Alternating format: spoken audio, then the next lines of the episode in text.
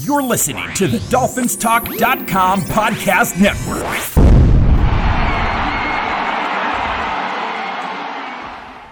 Hey, Dolphins, this is Michael Fink with the FinFans Podcast. Each week we come to you and bring you our opinions on what's going on within the Dolphins organization. During the season, you'll hear two shows each week where we review and preview each game. We shoot straight from the hip and have fun in doing so. We'd like to thank both the Dolphins Talk Network and the Pigskin Podcast Network for their support. Make sure to check them out. Please leave us a review at Apple Podcasts or wherever you may listen to your podcasts. Please make sure to follow the show. That way you'll know when a new one comes out. It's truly appreciated. All right, let's kick off today's show. And we got us a coach. Finally, they hired Mike McDaniel. With me to discuss that today is Louis Rigoni. Hello, Dolphins. And Daniel Reinhardt. What's up, Fin fans? You guys ready? Yeah. Yeah. Now, I got a question for you. Okay. Obviously, we all agreed this was a guy we wanted, so I'm not going to go through that exactly. Mm-hmm. But what do you think are going to be the three biggest challenges that he's going to face? Well, number one, which is obvious, is who's above him. I mean, that's a challenge in itself. Coexisting with Greer. Well, and not only Greer, but Ross, the guys that are above him, whoever it may be. I mean, they've failed over and over again, as far as I'm concerned. And their philosophies, don't match up to their draft picks. It just doesn't, make sense as to what they've done. So hopefully, he goes in there in the draft room and he says, hey, guys, listen, we have to address the running back position. It's absolutely mandatory that we, if we're sticking with Tua, and it looks like that's what we're going to do, we have to get a real running back here. And, I don't want to... Most of the guys they used in San Francisco were free agents, weren't they? Yeah, or late-round guys. But they were extremely, extremely productive. And I don't know if it was the system, the offensive line, whatever the case may be. But the bottom line is that they made some really good draft picks and got some really, really good running backs in there over and over again, including where did Mitchell get drafted this year? In the fourth round? Fifth or sixth round guy. Fifth or sixth round guy.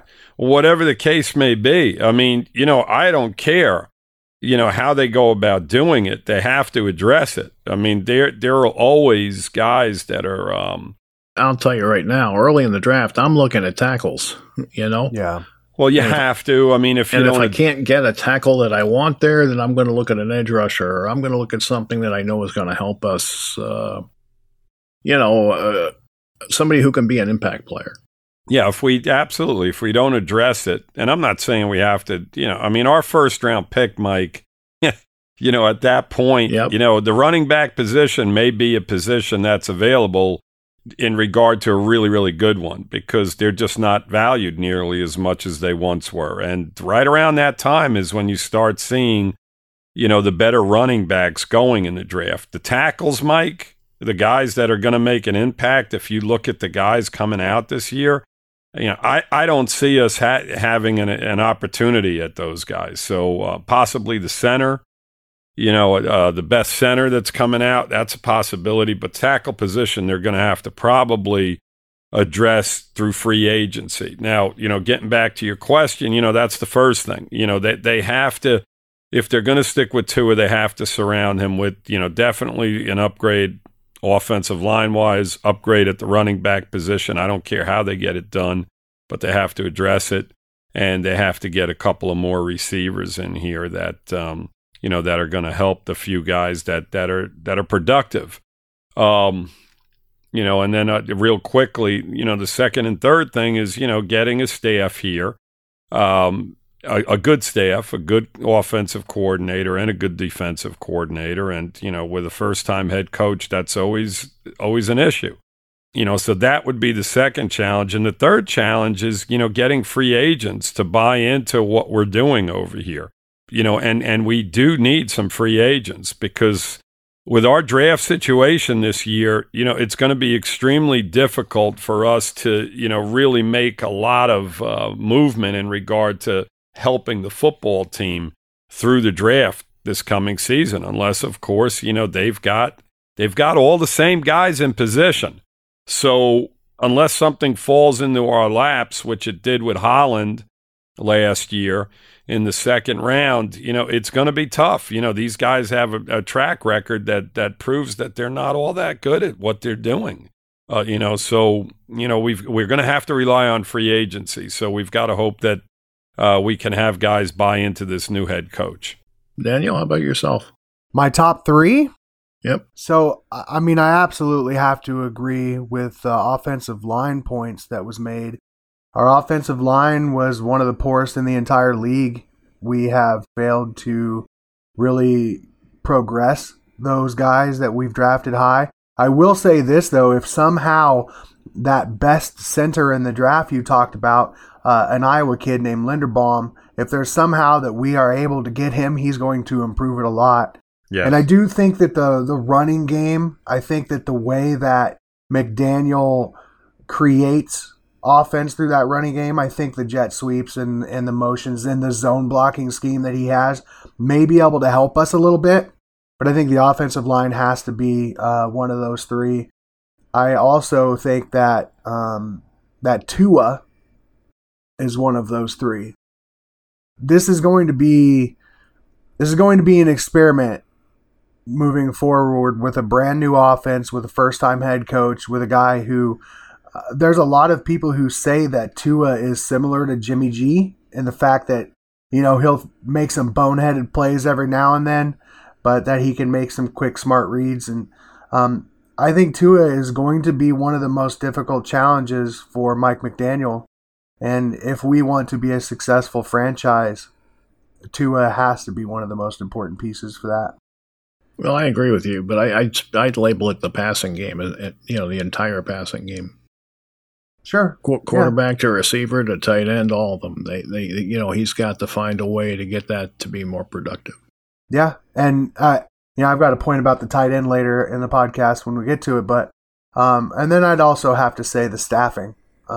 We all know how important it is for a first-time head coach to put together a really good staff. We've seen the struggles that Flores had with putting together a staff and keeping a staff. It was a real struggle for him. Now, there's also questions around the defensive staff at this point. A lot of mixed signals and mixed messages in the public forum. Are we keeping Boyer and the staff we have? Or is he going to bring in his own DC? There's reports that Vic Fangio is his target. And if that is the case, then I feel a little better about his ability to put together a staff, because Vic Fangio is a proven commodity. And, right. if this new guy can bring in a proven commodity like Fangio, I think that will bode well for our future. Well, if I was McDaniel, I would want to bring in somebody who has head coaching experience. Sure, absolutely. Yes, it'd be a major plus for him. There's no question about that. You know, it's interesting because I think with the hiring of McDaniel, I think on the offensive side, you know, through free agency, I think guys would be more inclined to come here because of him, regardless of what's going on upstairs. If we had hired a different coach, I think it would have been a double-edged sword there, to where you're dealing with the clowns that are actually running the organization, and then, you know, a head coach that doesn't necessarily have an offensive mind frame, you know. So, you know, these guys obviously, when they sign free agent contracts, have a lot of incentives, you know, involved in their contracts. And, you know, the fact that he's an offensive mind, I think, would help to some extent. But, you know, I mean, you brought up a real good point, Daniel, in regard to Tua. You know, a lot of this, you know, comes down to him as well. And, you know, he's got to play better. You know, we can't have the excuse that, well, it's another offensive coordinator and a whole new system. You know, he's got to learn the system. I mean, this guy's here now. So you know what? Tomorrow, get on your horse and start riding it up until the season starts. You know, a lot of this is going to fall on Tua, and he's got to learn this system, and he's got to run it. If he can't do it as the season progresses, then, you know, obviously, you know, 2 years, you know, in the following draft, they're going to have to address that quarterback position. So this is an extremely big year. Yeah. Yeah, I don't know what else you can give them other than, you know, a few offensive linemen. I think that a running back is an absolute necessity. I think a real strong, I mean, threat running back would just help him incredibly. You know, Gaskin. Earl Campbell.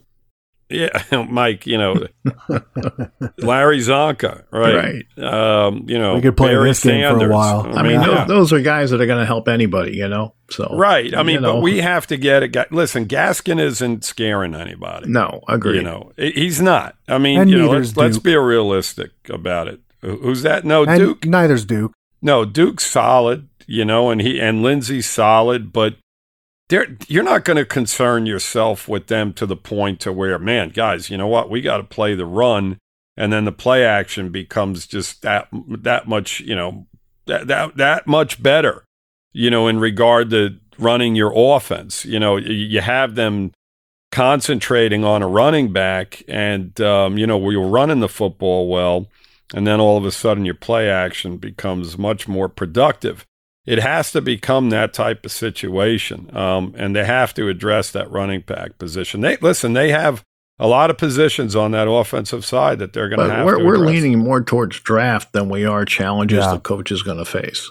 Yeah. I think so. I mean, you know, I think that they're going to be somewhat challenged because there's a lot of pieces, guys, on the offense that are needed for them to improve. You know, with Tua, he's got to be surrounded by more talent. There's no question about it. And I mean, you know, I hate that. That's not a challenge the coach faces, right? That's Greer's challenge. Well, yes and no, Mike. I mean, you know, it is a challenge to him because he's got to battle with these guys in regard to what he wants. And I think that Flores probably lost a few of those battles, you know, going forward. We don't know. I mean, we have no way of knowing. But we can see by how they addressed it, Mike, that obviously, you know, it wasn't a situation where they were overly concerned with, you know, getting a top-notch running back. I think, you know, or a young one.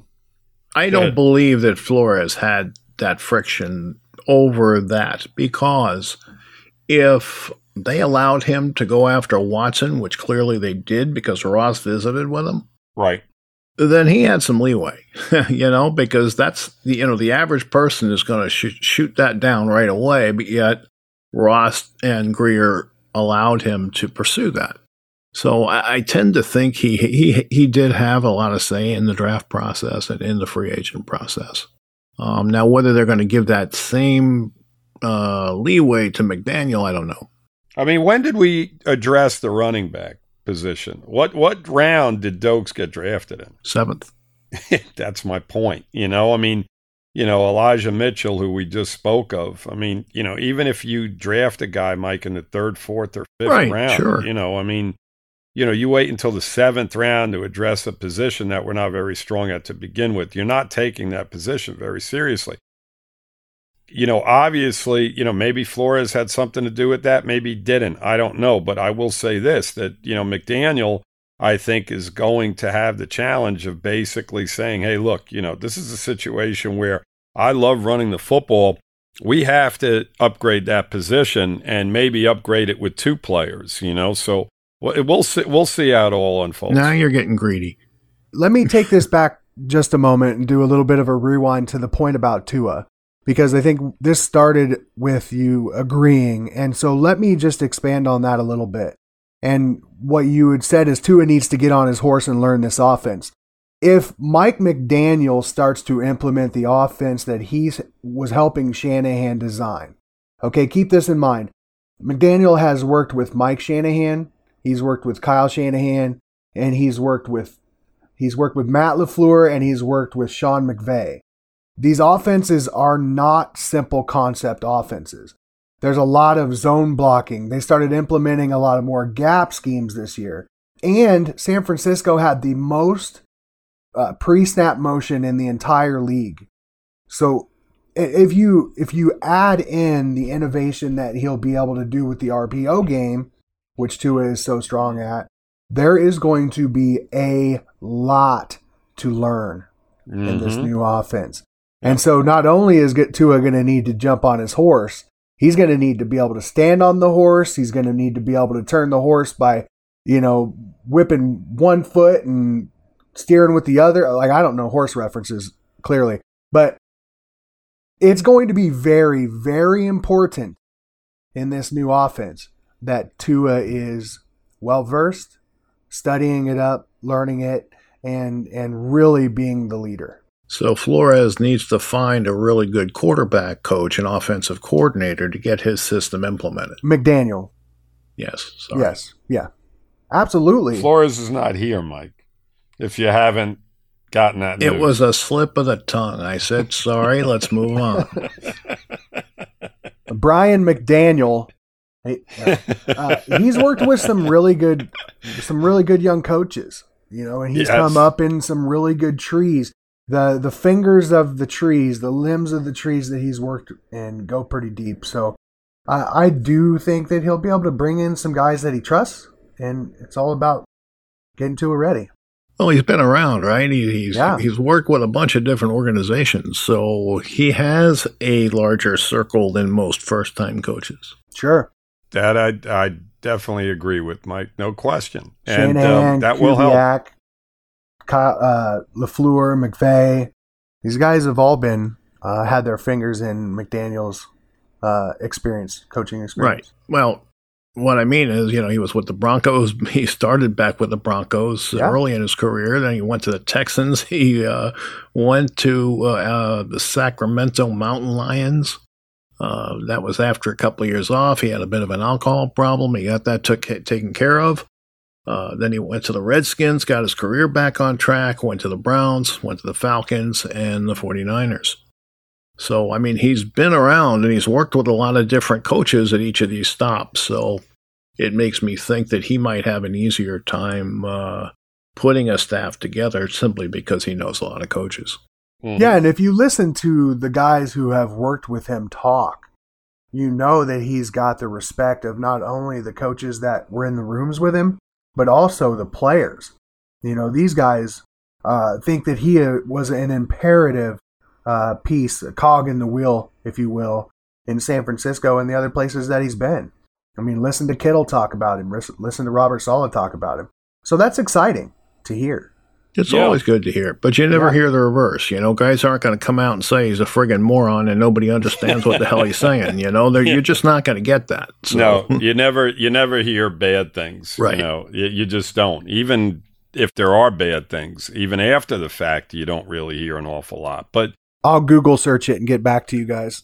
Okay. You know, a guy that in this offense, you know, you mentioned Kittle, a guy that, you know, it may very well help getting back here for whatever reason is Gesicki. You know, it'd be nice to have him back because I think, you know, with McDaniel here, I think it'll help his game quite a bit. That's interesting. Now, that's really interesting because with this guy leaning on the run as much as he does, Gesicki might be a guy he doesn't want. Really? Exactly. So that's what I was alluding to a little bit earlier, talking about the tight end. And I agree with you, Mike. I disagree with you, Lou. I think that Gesicki is now a little bit more expendable than he would have been otherwise because he doesn't block.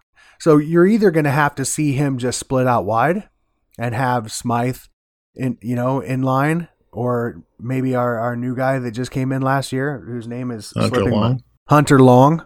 Mm-hmm. I think this makes Gesicki and the possibility of his large contract much more expendable. You look at a guy like Kittle and even Ross Dwelly, the backup tight end that was there in San Francisco, those guys are great blockers. Gesicki is not that. He's never going to be. Never. But he is a weapon. Maybe he decides to keep him. And exactly. You know. A lot of double tight end sets. I mean, Smythe's a free agent as well. So, you know, for them to bring both of these guys back, I think it's beneficial. You look around the league, guys, and, you know, to get the whole package like a Kittle or Kelsey, it's not easy. It's rare. No, I mean, it's extremely rare. So, if you let Gesicki walk, I don't think it's a good thing. I think we're losing one of our better weapons, a guy that can probably excel in an offense like this, especially in double tight end sets, because you can throw to him. I mean, he's not the greatest blocker, but there's a ton of other guys that aren't, as well. I mean, there's a reason why you have some of these older guys still in the league that are still playing for teams. The guy out in San Diego. Well, here's the question, Lou. How much do you want to pay for a part-time player? That's really what it comes down to. Right. We know you have a man crush on Gesicki, Lou. Actually, you've developed a huge man crush on Gesicki, and that's okay. I like him too. I'm being facetious, and you have to look at that. I like Gesicki. I think there are traits that he has that are above average traits. He's got great hands. He knows how to get open, and those are important things for a tight end. But I also feel he plays soft sometimes. He doesn't break tackles. He doesn't get a lot of yak, and obviously he has blocking issues, but I've seen him throw blocks that were effective as well. So, maybe they get some coaches in here that can work with him a little bit and get him just a little bit better in the blocking aspect of his game.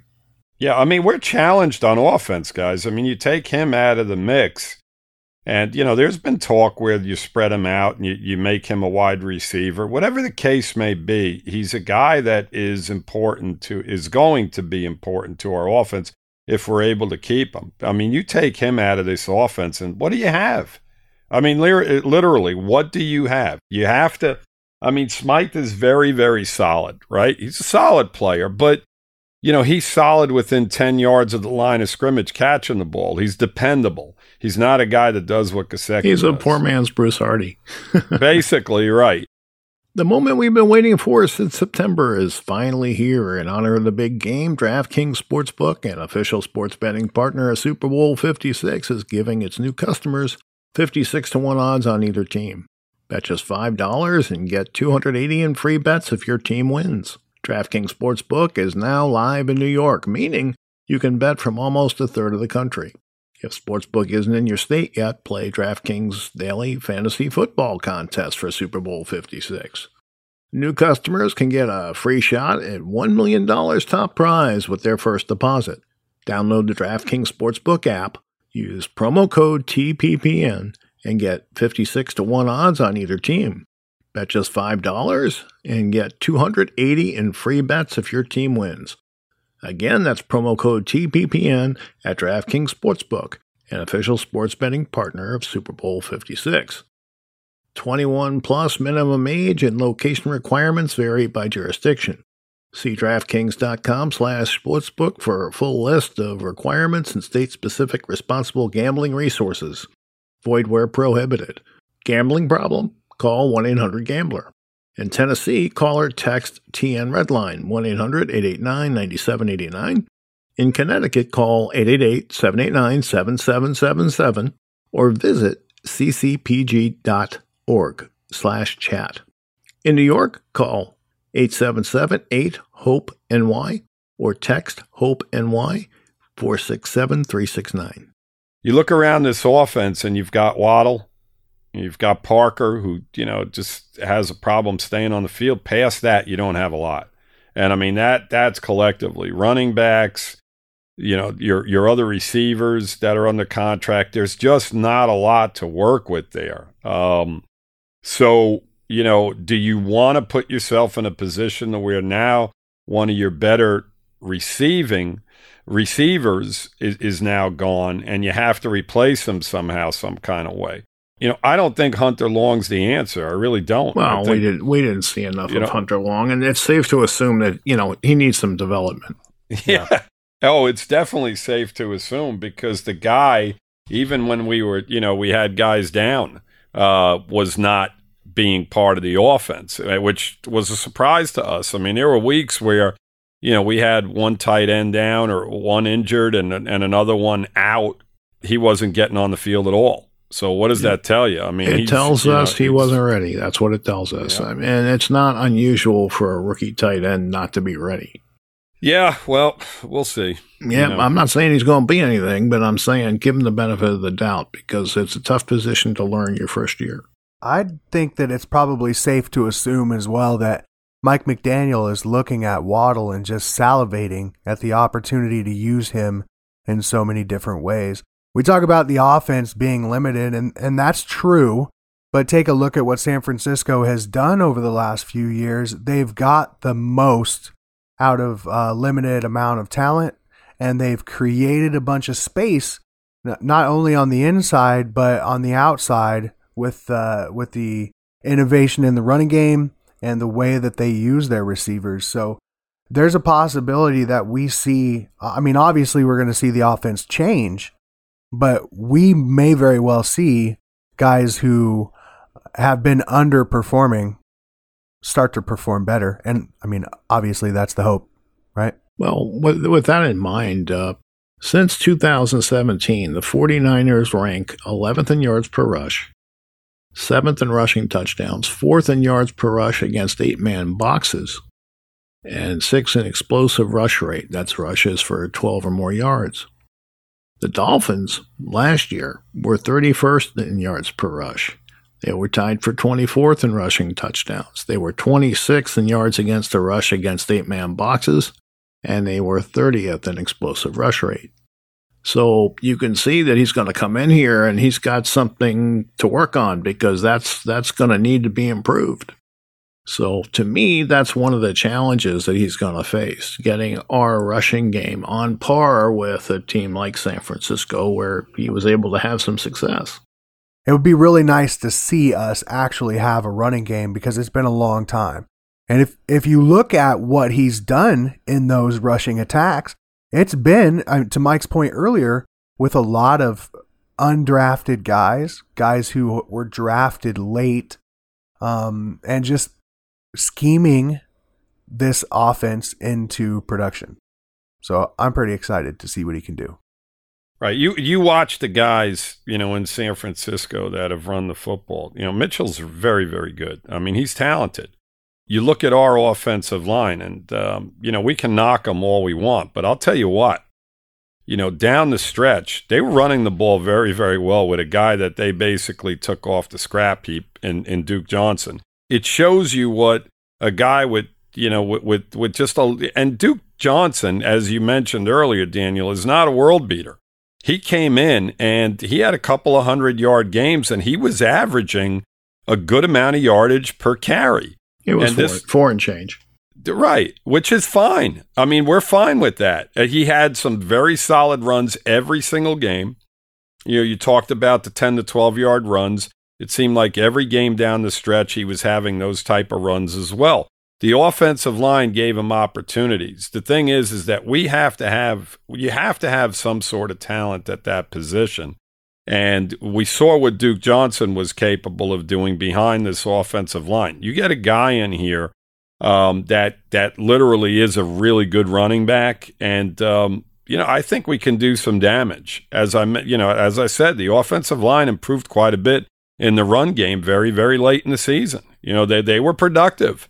Where we were getting killed was the passing game down the stretch, but the running game was doing their job, even in the Tennessee game. If you go back to that, we talked about the fact that they abandoned the run, maybe a little bit too early. Maybe so. But they were productive when they were running, even against a team like Tennessee. So, we'll see what happens. I mean, I'm looking forward to it. I mean, we have a lot of good young offensive line. Maybe he can, offensive linemen, maybe he can help them as well. And we see a lot of, that's where I think the scheme will probably help them a little bit anyway. Yeah, we'll see. It's going to be interesting. I mean, you got to be excited, though. The fact that, we've got a guy in here that, is going to think on those terms. And if we do, in fact, bring Boyer back, or we do get who was it that you were talking about earlier, Fangio. Daniel? Fangio. Yeah, I mean, very, very good defensive coordinator. Yeah. You're solid. And, that side of the field is solid. You add a couple more pieces on the defensive side as well. And, you've got a nice solid situation here. You've got both sides of the field, kind of on par with each other. So it's an exciting time for us. There's no doubt about that. Well, after the past month, how could it not be? Yeah, I mean, the last podcast we did, I said, can we do something, just something positive? And, I'm glad that it's finally over and now they can start working on a staff and they can start preparing for the draft. I mean, it's extremely important. That free agency first. Free agency first as well. Right. I mean, it's going to be interesting to see how we approach this, this whole free agency thing, and what we do with the guys that we could possibly lose. Yeah, I'm sure that's the first thing they'll be working on, Louis. Oh, absolutely. I mean, hopefully. They'll go over that roster with a fine-tooth comb, and they'll figure out who they want to keep and who's expendable and who's, needs to be restructured and all that kind of stuff. Absolutely. Yep. A lot of money to work with. As long as we don't spend it all, but it'll go quick if they don't spend it right. Right. Yeah. Right. Exactly. I mean, I will say Greer has been doing a pretty good job with contracts recently and keeping us in a good spot. So I'd agree with that. Yeah, we'll see if that continues. It's going to be really important for the future success, keeping those contracts in line. Well, it was easy after you blew things up, because then everybody's coming in young and they're on their rookie contracts. As those rookie contracts begin to expire, that's when we'll get a feel for how well Greer can manage the cap. Yeah, as long as he doesn't keep pushing things out, having these bonuses that are being paid sometimes for 5 years. Sometimes you have to. But you want to do that on the players you're going to keep a while. Yeah, not the guys who will be gone. Right, because that's where it's going to bite you in the butt. Anything else you guys want to discuss? Yeah, I'd like to just make a couple of quick points here. We talked about when we first started talking about the new head coach search, I think all of us really wanted a guy that had some experience. And those guys went quick. And then you had the whole Ross and Greer situation. And there was a lot of question marks. Now, I will say, and we made the point earlier that McDaniel's been around a little bit. I don't think that we should overlook the fact that he has been to 3 NFC championship games and 2 Super Bowls since Atlanta in 2016. So in the last 6 years, this guy's been in 3 NFC championship games and 2 Super Bowls as an offensive coach. So you'd like to believe he knows what it takes to win. Yeah, absolutely. And I think it's important to remember. I mean, he seems to be a player's coach. These guys love him. I don't know if you guys have watched any of his press conferences. He is definitely an individual. He's not a cookie cutter. It's going to be a lot more interesting than listening to our previous coaches' same 4 sentences. Those press conferences drove me nuts. I just stopped listening to them because they'd say absolutely nothing for 20 minutes. I knew what he was going to say before he came up. Well, he came from the Belichick school, Mike. Yep. I mean, come on. What does he bring to the table? I mean, that's who he learned from, right? On to Cincinnati. I mean, yeah, on to Cincinnati, right? We lost. Hard. We lost. They beat us. It's important they played better than us this evening. We didn't play very well. We got to do a better job. I've got to do a better job. And take it day to day. Right. And we'll see you next week. Yeah, and that's it. That I mean, that's where that's the school he came from. I mean, when Flores came over, we heard all the same things. He's a players coach. The players love him. We saw a bunch of New England guys coming over. We heard much of the same thing as Mike mentioned earlier. This is what you're going to hear in regard to any time you have somebody coming in. You're not going to hear a lot of negatives because it just they just don't do it. So let's just hope that this guy, gets the job done on the offensive side of the football, and we start seeing something from that side of the field because the defense has done an extremely good job. I mean, they've played to a playoff caliber level. It's the offense that has hurt us, and that's what I'm excited about, the fact that, now maybe the offense will catch up to the defense a little bit, and, maybe we'll see them in the playoffs when it's all said and done. I won't be shocked if the defense takes a step back. Really? Really. Well, even with all the guys coming back, Agba coming back and X-Man coming back, you think that, now why is that? Well, first of all, X-Man's a question mark, right? We don't know what's going to happen with him, assuming he's here, Mike, why would you say that? Because I think the defense that they're running is not going to be something that they're doing as much of in the future. Okay. And that's why. Because even with Boyer possibly coming back. I don't believe Boyer's going to come back. Okay. I think it's going to depend a lot on what we see from the offensive side. I mean, we all know that one side affects the other. If we can keep drives going with the run game, we can put points on the board.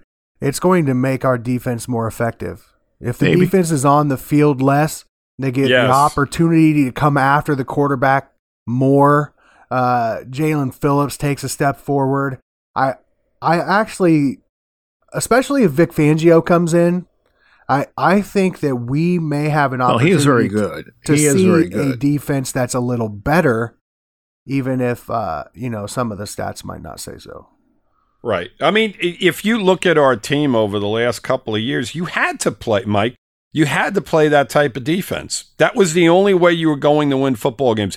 You had guys that you basically put on an island on the outside, the two corners, and you had to take those chances because they had to dictate. And when they started doing that in the second half of the season, they started winning some more football games. When they were a little bit more passive early on, they were losing games. You know, I don't care. You know, we were in a position to where we had to depend on our defense to win football games.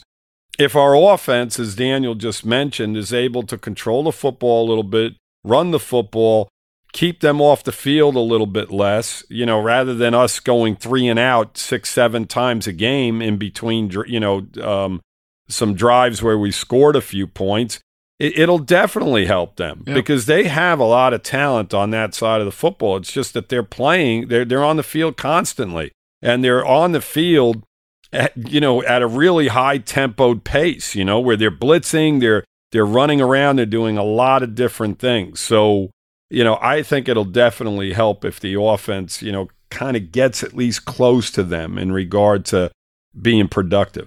Of course, a well-rounded team is always going to look better than a one-sided team, and we were a one-sided team. Yep. So, anyway, guys, thanks for joining me this morning. Very welcome. And thanks, everybody, for listening. It was nice. Until next week. Yep, it was. Until next week, fins up, everybody. Fins up. Fins up, Dolphins. All right, that's today's show. I just want to remind everyone that the FinFans Podcast is proud to be part of DolphinsTalk.com Podcast Network and the Pigskin Podcast Network. Check out these sites, guys. There's lots of podcasts and information there that you'll enjoy. All right, until next time, be well and take care.